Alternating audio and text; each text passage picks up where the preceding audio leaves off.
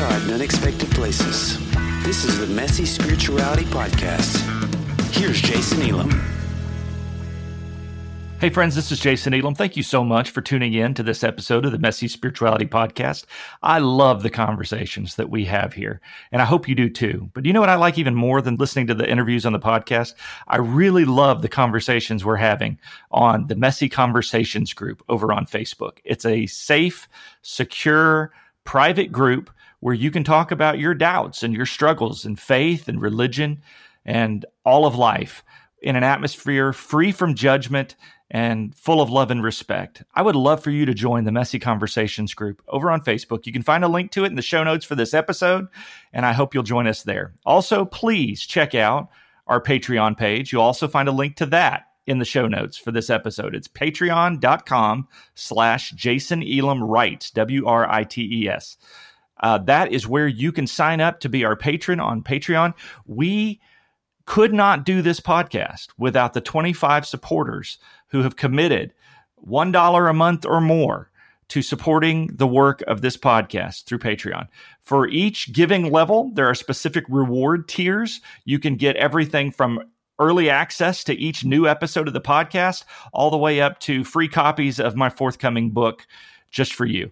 Uh, we are publishing articles just for our patrons on Patreon. We are also about to start releasing videos that will be specifically produced just for the patrons of this podcast on Patreon. So would you check that out? Patreon.com slash Jason Elam writes and make a pledge. It's just automatically drafted every month. You can cancel anytime, and there's certainly no hard feelings about that. But I would love to have your support. It makes it possible for us to do what we're doing, and we honestly could not do it without you. Thanks for listening. Enjoy this episode of the Messy Spirituality Podcast. My guest today serves as interim president of Peace Catalyst International, which is following Jesus and waging peace in 15 cities in three countries around the world. Martin has worked with local churches and mosques to create safe spaces to ask questions and build greater trust between Christians and Muslims. He has organized dialogue events, service projects, iftar meals, and peace feasts with Palestinians, Syrians, Turks, Pakistanis, Somalis, Kurds, and Iranians. He works with city officials, refugee agencies, local clergy, and interfaith groups to seek the peace of the city and mutual thriving for all. He's been with Peace Catalyst since 2011 when he and his wife returned from Turkish Cyprus. He has lived with his family in Portugal, Mozambique, Ghana, and Turkish Cyprus and overseen missions, relief, and development projects in Afghanistan, Bosnia, Mozambique, Morocco, South Sudan, and Tanzania. He is married to Susan Brooks, who uses her artistic skills as a visual peacemaker. They're based in Louisville, Kentucky, with their three children and nine grandchildren nearby. I am so excited to welcome the interim president of Peace Catalyst International, Martin Brooks, to the Messy Spirituality Podcast. Welcome, Martin. Jason, this is going to be fun. Thanks for inviting me. I'm really excited to talk to you. I've really long admired the work that Peace Catalyst International does, and I'm excited to speak with uh, an actual representative of the organization. But your your personal story is fascinating to me too. Let's start with that. Uh, let's kind of go through your spiritual history. Were you raised in an atmosphere of faith? I was. Uh, you know, from my earliest memories, my folks were taking me to church three times a week um, Sunday morning Sunday night and Wednesday night. Uh, that was in the Churches of Christ. And then later in my life, I ended up shifting over to um, Christian churches, which are all part of that uh, restoration history movement. Um, very Bible based, very conservative. I sometimes tease that I was raised somewhere right of conservative. We ended up going to mission field at one point, lived in Mozambique, Africa. Later, we came back and I worked with a mission agency based here in the States for about 10 years, traveled a lot, organizing uh, work around the world, and then ended up going back to the to the mission field to Ghana just for a matter of months, and then we uh, lived in Turkish Cyprus for two years, and that was just a a real transformative time for me. Now, a lot of what we do on the Messy Spirituality podcast are deconstruction, reconstruction type stories. People who started off in one stream of Christianity and then started to unpack and question, and they confronted their doubts and started asking questions they didn't feel like they were allowed to ask previously. Did you have a season of faith where your beliefs began to shift or evolve? Yes. Uh, for sure, there there have been multiple seasons, and you know, it, it it seems to me it's a journey. You know, as the the Lord reveals more and more of Himself, and we unpack the difference between uh, religion and following God, uh, finding where the the Christ is at work around the world, and acknowledging that in other people. Um, I think a, a, really transformative time for me was when we lived in in Turkish Cyprus. My best friends there were Palestinians that had lived in the Gaza Strip, and as they described the Gaza Strip, it, it seemed like a like a large outdoor prison. You know, they they couldn't get out of the place. But the, the reason that was so transformative for me was as we we went to Cyprus with the, the mission agency. And I was reading through the, the book of Luke with with my Muslim friends there and, and just learning from them their perspectives. It's always fun to read the read the scripture with people who've who've never experienced it. And not with an agenda of of trying to change the other, but but just to learn and seek God together. And that's what I was doing with these friends. But the, the unpacking part happened as I, I began to realize in my missionary training, I'd been told all the things that were wrong with Islam and why we were better than the other. And as I grew in love for my my friends, I began to realize that much of what I had been told, or at least some of it, was was biased, prejudicial, and and just inaccurate.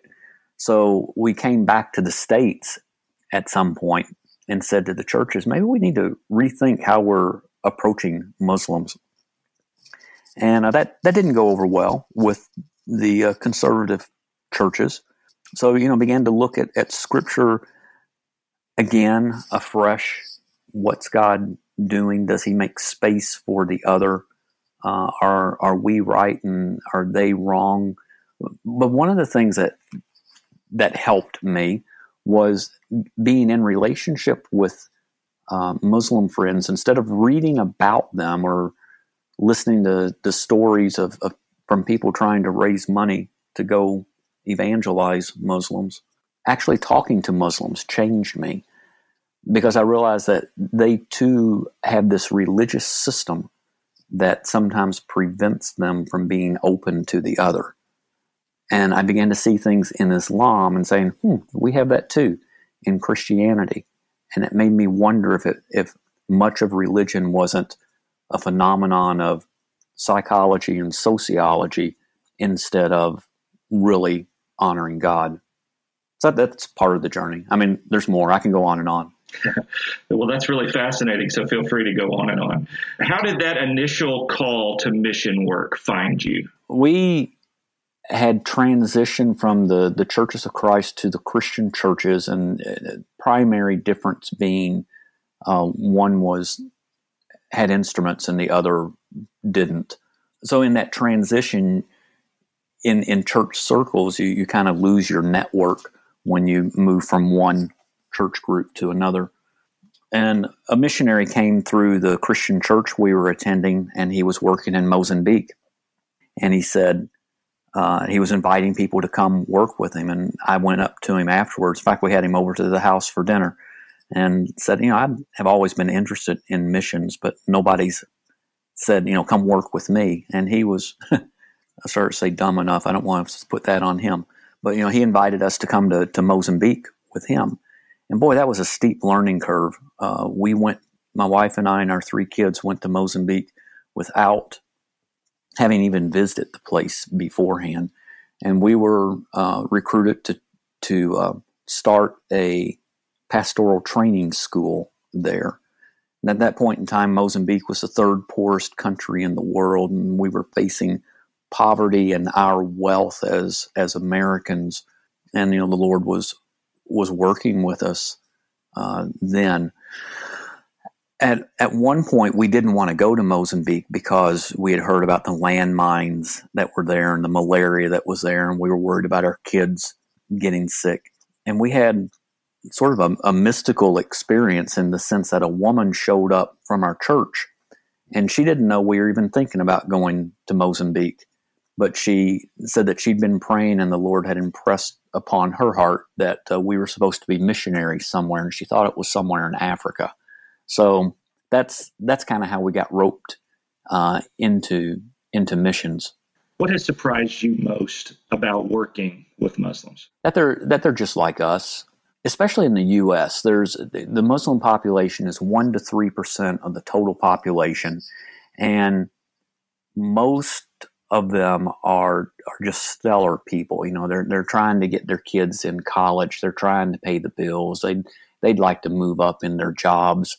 Um, some are devout Muslims that that pray, um, you know, attend the mosque, and many aren't devout Muslims. You know, they're they're uh, secular Muslims, but they're Muslim because of the of the country where they were born. That's what their their family was. So I think that that's the thing that has helped helped me or inspired me really to kind of push back against the public narrative about Muslims. If you if you know Muslims, they're they're not a threat. It, it's it's not that it's not that there aren't some people who call themselves Muslim uh, have grievances and and want to hurt Americans. Yes, that's that's true, but it's just probably not your neighbor. And um, you know, we all have we all have crazy uncles that uh, in our family that that do crazy things. So yeah, the Muslims have um, some Muslims have have terrorists that claim to be Muslim, and some Christians have white nationalist terrorists that uh, blow up things occasionally. So yeah, they're just like us. Tell us about the origins of Peace Catalyst International. How did that organization get started? Peace Catalyst was started by Rick Love, uh, who had been the international director of uh, Frontiers missions, and he too went through a through a, a, deconstruction period where he was he was questioning. Well, he was teaching at, at uh, Columbia University and had a reporter come into the class, and the reporter wrote uh, an unfavorable article about um, that was called the the Stealth Crusade, and he talked about missionaries, you know, pretending to be one thing and going into a country really with a an agenda to uh, convert people that you know the governments of those countries wouldn't want, and the local people wouldn't want. So it's like you know, just how how ethical is that to hide your agenda? And then and then when the agenda comes out, do the people that you've been working with feel betrayed? uh, by it. You know, you, you, mean you lied to me all this time? So uh, Rick eventually started Peace Catalyst, and, and, some other people who were having similar experiences and questions uh, joined with them. That was back in 2010, and I ended up joining Peace Catalyst in 2011 after coming back from Cyprus and and questioning the way we were we were working with with Muslims. What first made you decide that peacemaking was worth giving your life to as as a vocation? Peacemaking, I you know, I, I think it's more the the kingdom of God, the concepts of when when Jesus in Luke four, you know, comes back to his hometown and says, you know, I've come to present the good news for the poor, freedom for the prisoner, give sight to the blind, and declaring you know the year of jubilee. That's that's how i define the gospel message. And in the evangelical mission groups with which i was uh, involved the the message is so focused on make a decision and you know follow follow these say these words uh, dedicate your life to to this and then it, it's just focused on evangelism and i think I think that the gospel message, the message of the kingdom, is much bigger than that, including peace. including you know following the the Prince of Peace, seeking peace as as followers of, of Jesus. That's I think you know Jesus models going into villages and and stretching people beyond their comfort zones and has given us a, a ministry of reconciliation. So peace to me is an expression of uh, the kingdom of God on on earth. I think that's what He wants for us, and I think the when our message is only about evangelism, change your religion for my religion, your list of rules for my list of rules.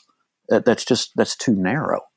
Uh, so I want to approach Muslims not to convert them to an American expression of Christianity, but to point to to Jesus because I think peace, internal peace and external peace, comes as we align our life with Him.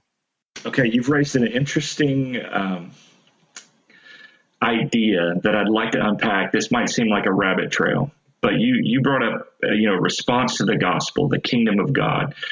What is your understanding of the gospel of the kingdom? What does that mean to you? Well, I, again, I would go back to what Jesus said in uh, Luke 4.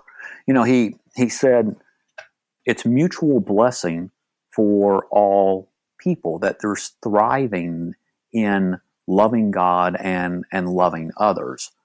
So, you know, it, when Jesus boiled it all down, you know, this reductionist uh, theology, uh, he boiled it down to love God and love others. And that's what I want to, to call people to do. And I think that pretty much sums up what our life should be uh, in the kingdom. Now, when Jesus, in that same passage, made it clear that uh, this message wasn't just for his uh, home synagogue there in Nazareth. Uh, it wasn't just for the for the Jewish people or the or the religious system of the day, but it was for uh, the Syrian general with leprosy and the was it the Syrophoenician woman who fed who fed the prophets, you know, the, and God was at work in these other other places. And when Jesus pointed that out, that it's not just us, it's an inclusive message for everyone, it made the religious establishment, the in group, so mad that they wanted to, they tried to kill Jesus. And this idea of, of God working outside of our religious tradition, you know, we see it all through Scripture, and and this has been a transformative thought for for me. You know, Melchizedek shows up in the Old Testament before Judaism's even established, and Abraham uh, gives gives gifts to him, acknowledging him as a representative of God. You get to Jesus' birth, and you have the you have the um, the wise men coming from Persia, probably uh, Zoroastrians or something. You know, they're looking at the stars, but this message of Jesus is central to, is pivotal in history, and and God goes to these people who are looking at the stars, speaks to them in a way that they understand, and says, Jesus is really important. You need to check out what's going on uh, over here. You know, so so again, God works again and again outside of the system. Uh, Acts ten, you know, Jesus or uh, the, the Peter has his vision and says, "You need to go to to Cornelius's house." And when Peter goes into Cornelius's house, he says, "Now you know that the law forbids me to be here. The religious structure had set up a system that made it forbidden to uh, interact with the other. And God just breaks through those systems. So the gospel of the kingdom is not just for us. Um, it it is for everyone, and not that everyone has to look like us and and follow our list of rules, but the the Christ Spirit, the Holy Spirit, is is alive and active in places. A lot of years ago, um, Henry Blackaby wrote that book, Experiencing God, you know, and the and the catchphrase was find what God's doing and join in. As missionaries, as as followers of Jesus, I think we should just be fascinated when we see love, when we see God at work in other places, and we should acknowledge it rather than saying, "Oh, that's that's a false religion," or that's however it is that we choose to uh, dismiss people, dismiss the outgroup, dismiss the other. We need to be inclusive. Uh, that's what I see Jesus doing. Jesus taking his disciples to um, the pig farmers on the other side of, of the lake. Um, Jesus taking his disciples to the Samaritan village, making it uncomfortable for them. It, it must have been uncomfortable for them. But Jesus' radical, inclusive uh, behavior and teaching and modeling is is what we should follow. I, am not sure I answered your question. I just got on a row there and kept going.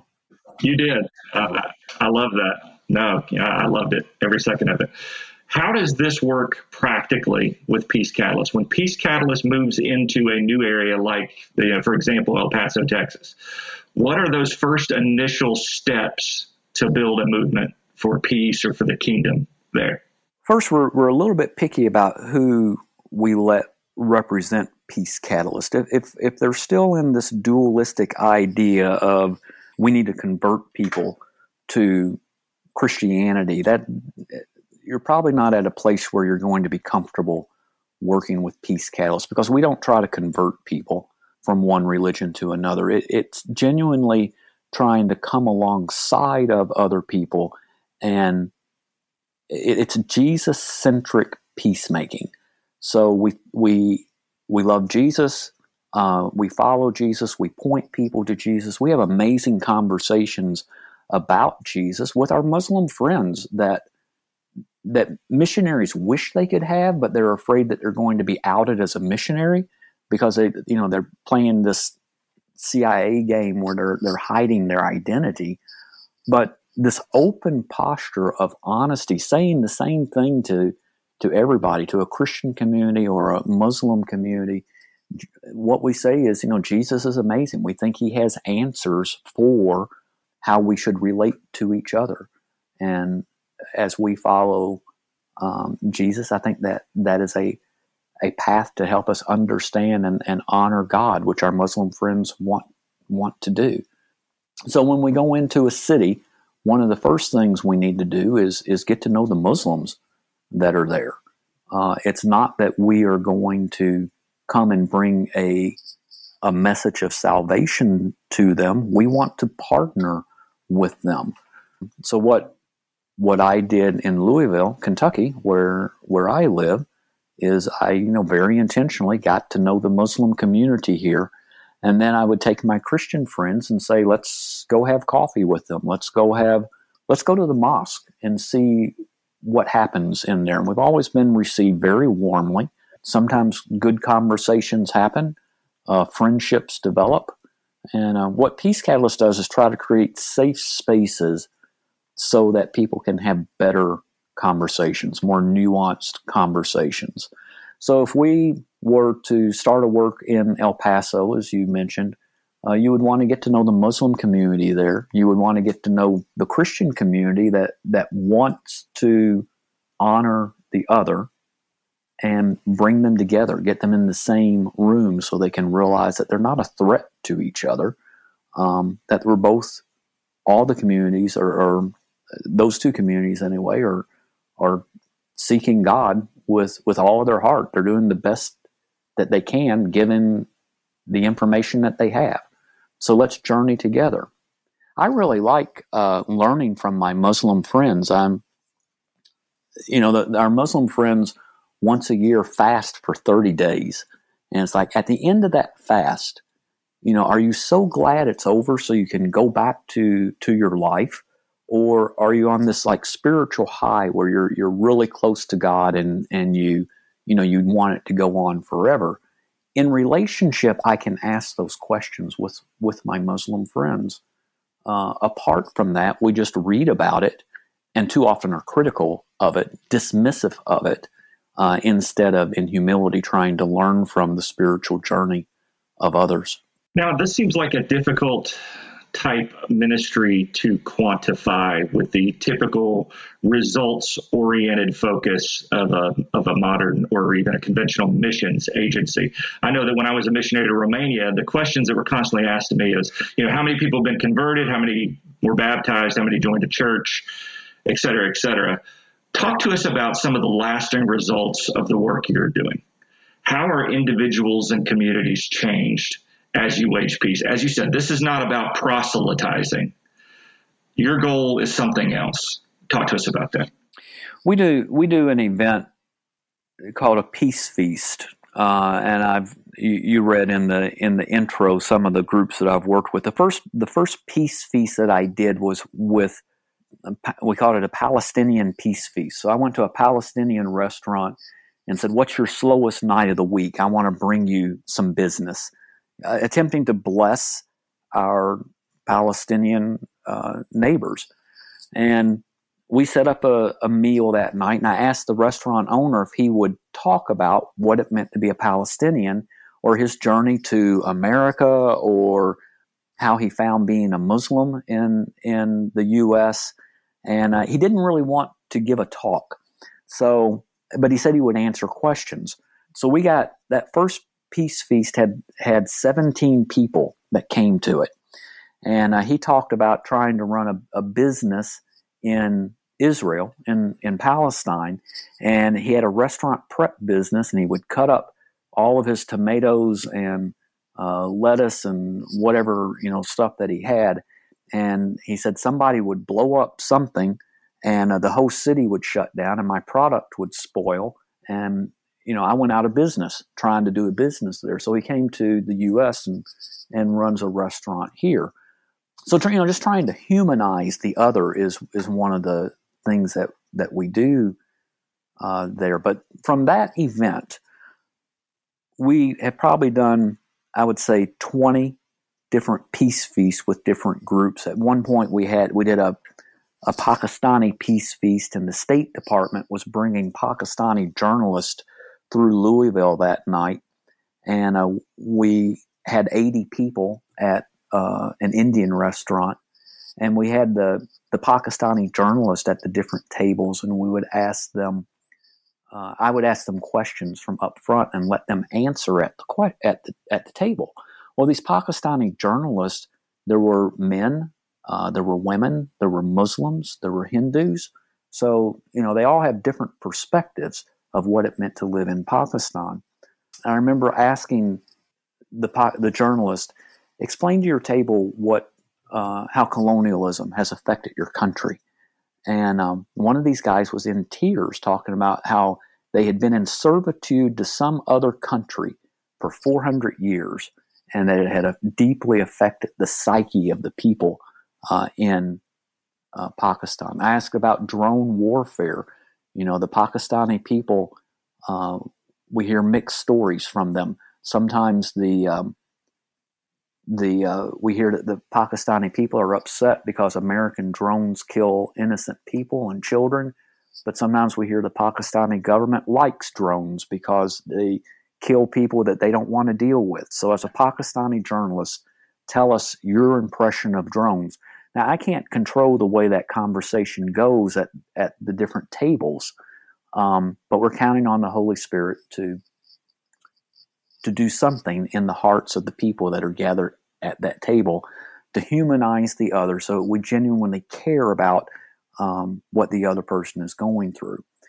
But from those peace feast, we recently did just this last uh, October, September or October we did an event we called the Big Table, and that was with many organizations here in Louisville. Um, we got a park and had a large community potluck and told people come meet come meet your neighbors.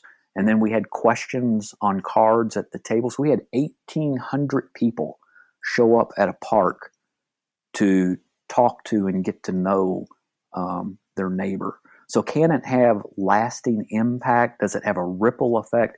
Yeah, peacemaking, when you start bringing people together, humanizes the other and helps us have better conversations. In my house, uh, every other weekend, we have a, halal breakfast, which uh, the Muslims have dietary restrictions, and halal means permitted. So we fix a breakfast that our Muslim friends can eat. And then we have Christians and Muslims, and you know, right now we're reading through the book of Mark together, and the conversations are just amazing. It it, it affects all of us as we as we come together. Again, I rambled on. Um, re- reel reel me back in whenever you need me to. no, that's that's wonderful. I want to hear everything you're saying.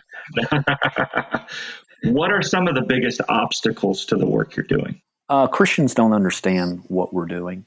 When I came back from traditional missions, we, as a family, lost two thirds of our support when we started saying nice things about Muslims. You know, in, in the U.S., sadly, right now, to to say nice things about Muslims, people question your patriotism. We so conflate it, church and country but I, I saw it as, as a matter of integrity, you know, following following Jesus and advocating for, in this case, in our country, a minority population. Again, one to three percent of the total population.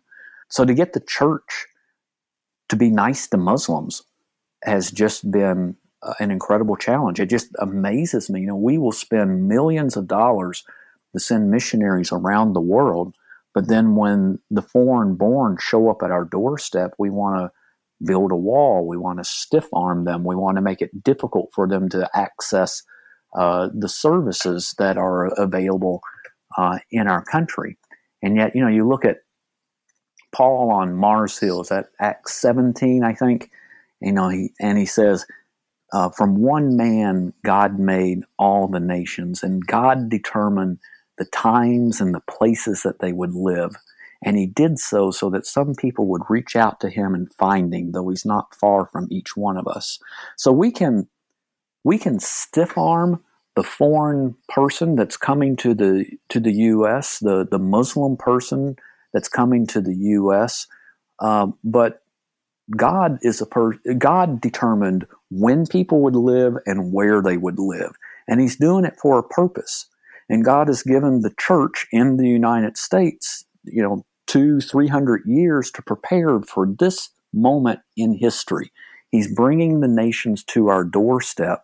We have an understanding of the Christ that we want to share, but we're afraid to do so.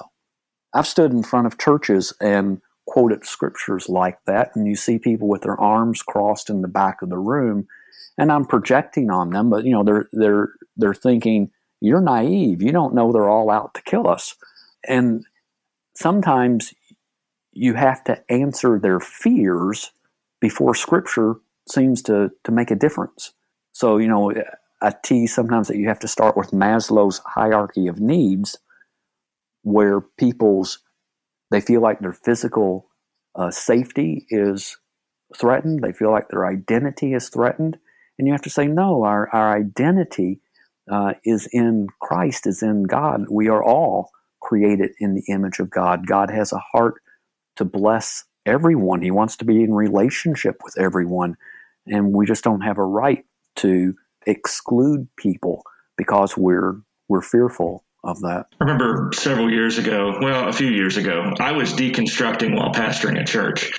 And so I kind of went through this period where I was learning about dualism. And I would, you know, unpack that with the folks that I was on my journey with. And we were talking about uh, seeing the other as human beings created in the image of God, worthy of dignity and respect. And when you would talk about, I mean, that generally applied around the world is, is fine and commonly accepted.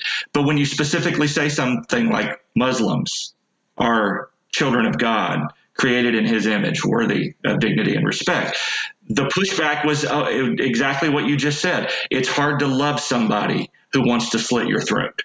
Well, and you know, Jesus said said love your enemies you know, and, and you can point to, to that.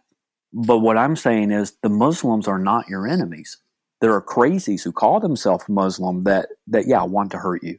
But that is not going to be the neighbor that you're going to encounter in whatever city you are in in the U.S. Uh, sometimes there's misunderstanding because if they come as a refugee, uh, many times their language skills are limited. So they can't say everything that they're thinking. And, you know, if they go quiet, we assume the worst. We fill in the gaps that are unspoken with our biases. But we really have to push through and intentionally try to build a relationship with the other, you have to talk to the person that's across the table from you instead of the stereotype that the news and the media uh, and the internet has given us.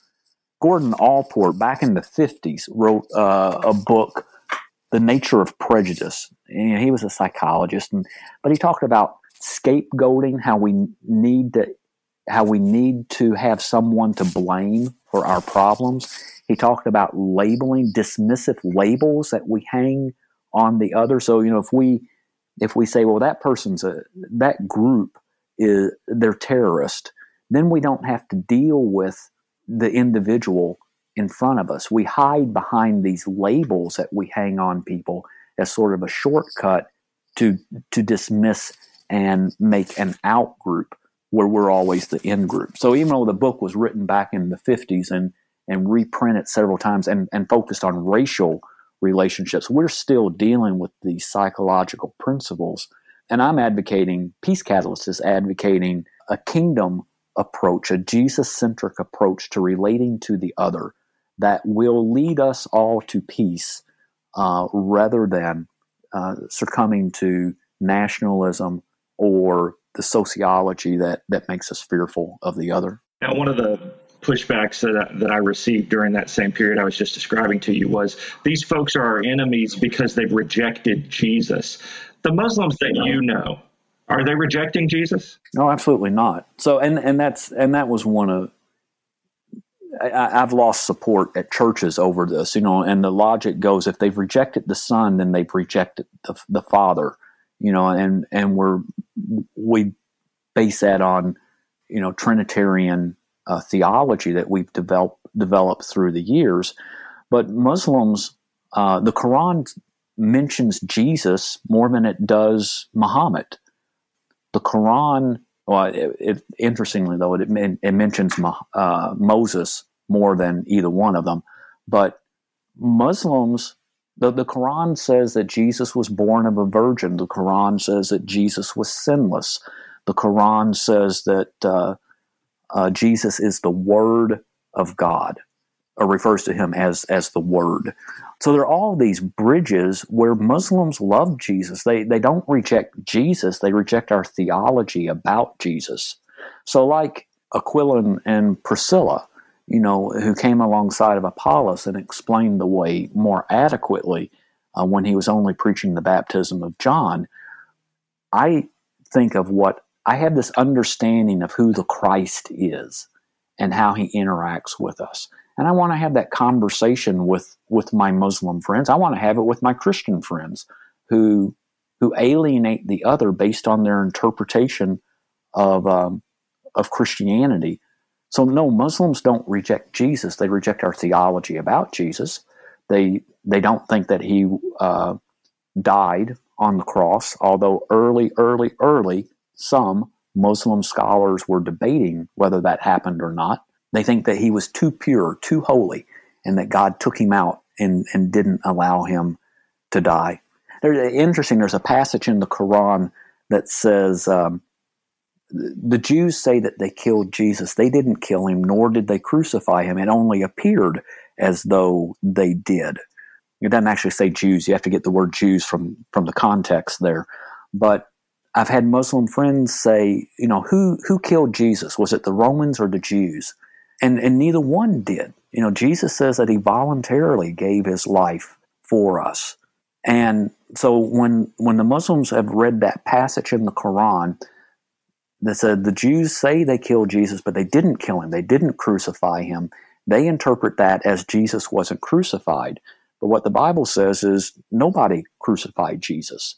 So you can read that passage in the Quran with a different inflection. The Jews say they killed Jesus. They didn't kill him. They didn't crucify him. It only looked like they did. God was at work on our behalf. And, um, you know, I love having that conversation with my Muslim friends. And I love letting Christians know that that, that, that, that is a conversation. that happens. Our Muslim friends love to talk about Jesus and religion. You know, in our culture, it seems rude sometimes to bring up religion. But if you're a friend with a Muslim, it just comes naturally. And I don't know if it's their cultural background or religious background, but um, it's it's wonderful. I, I invite more people into this conversation. One thing I was going to ask you: How open are Muslims to this conversation. It, it, seems like they're the way you're describing it. They sound eager to have these conversations. Maybe that happens because going into it with an attitude of learning from them, not just teaching them something. Right. If you show up with an agenda, you know they say the only thing missing from friendship evangelism is friendship.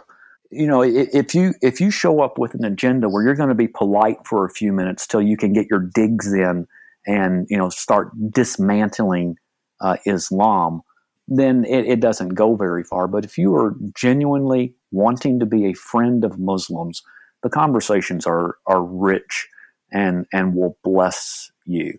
Now, Islam has its has its uh, baggage like Christianity does, and there are Muslims deconstructing Islam just like Christians are deconstructing uh, Christianity. But what Peace Catalyst likes to do is call people to discipleship deconstructing, although it, you know it's a popular phrase that many of my friends use and, and describes what we're doing, but we're, really what we're calling people to do is, is be a better disciple of of Jesus. You know, there there are things, there are inconsistencies in the church uh, that that need to be addressed, or inconsistencies in in people who say they call themselves Christian uh, that that need to be deconstructed. I just like to try to frame it positively. You know, we're just trying to follow Jesus to the best of our ability, and uh, and our Muslim friends are are cool with that. How does our current political national climate affect the work that you do? It makes it more difficult. The uh, the Muslims kind of go underground. You, you you asked earlier about them. Do they want to have the conversation? They do if but if they're if they're recent to the country, sometimes their their English skills, uh, if they're a recent immigrant, um, prevent them from having the conversation. I've connected more with the doctors and the lawyers, uh, the university students, than I have the refugees.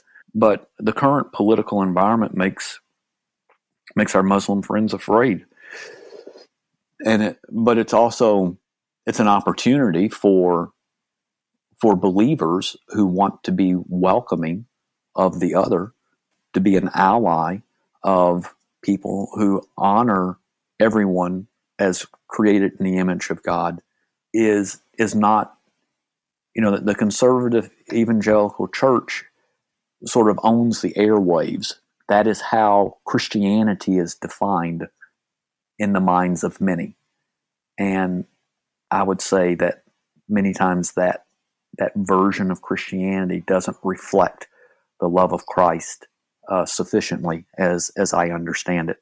So, so yeah, it it has made it more difficult. It's given people permission to sort of speak uh, in, in, anger or vent their their fear, and I just think that's inconsistent with the the open kingdom of God. How can I, as a follower of Jesus, be a better ally to our Muslim brothers and sisters? Go go into one of the foreign owned stores, strike up a conversation, get to know Muslims, and have coffee with them. Be be their friend, and um, they will introduce you to to other Muslims. They're likely to invite you into their home. Ramadan's coming up in another month or so.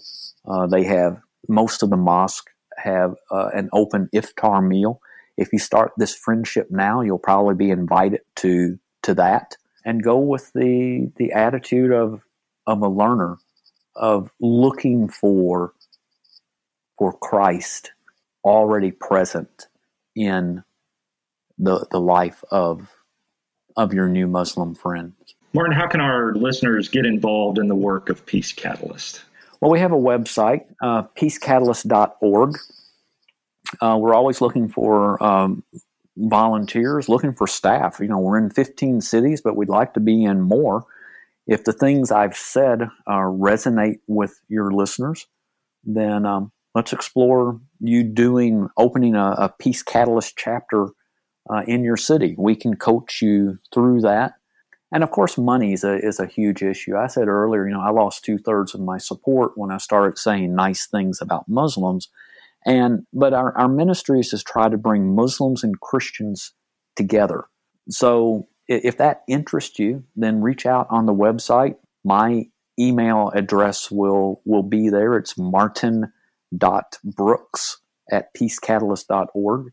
Send me an email or find me on the on the website and uh, let's start a conversation and see if we can help you get to know uh, the Muslims in your area and advocate for them within your your Christian context. Many of you, I mean, your listeners are going to have access to to churches that uh, might not that I don't have access to. So let's uh, let's have a, another conversation and help you influence the people you can influence to be more loving, to be more Christ-like. Friends, we're going to drop links in the show notes for this episode to the Peace Catalyst website, their social media. Please check those out. Find out more about how you can get involved in the important work of Peace Catalyst. I, know this seems like a cop out, but I know that organizations like this really do need our financial support.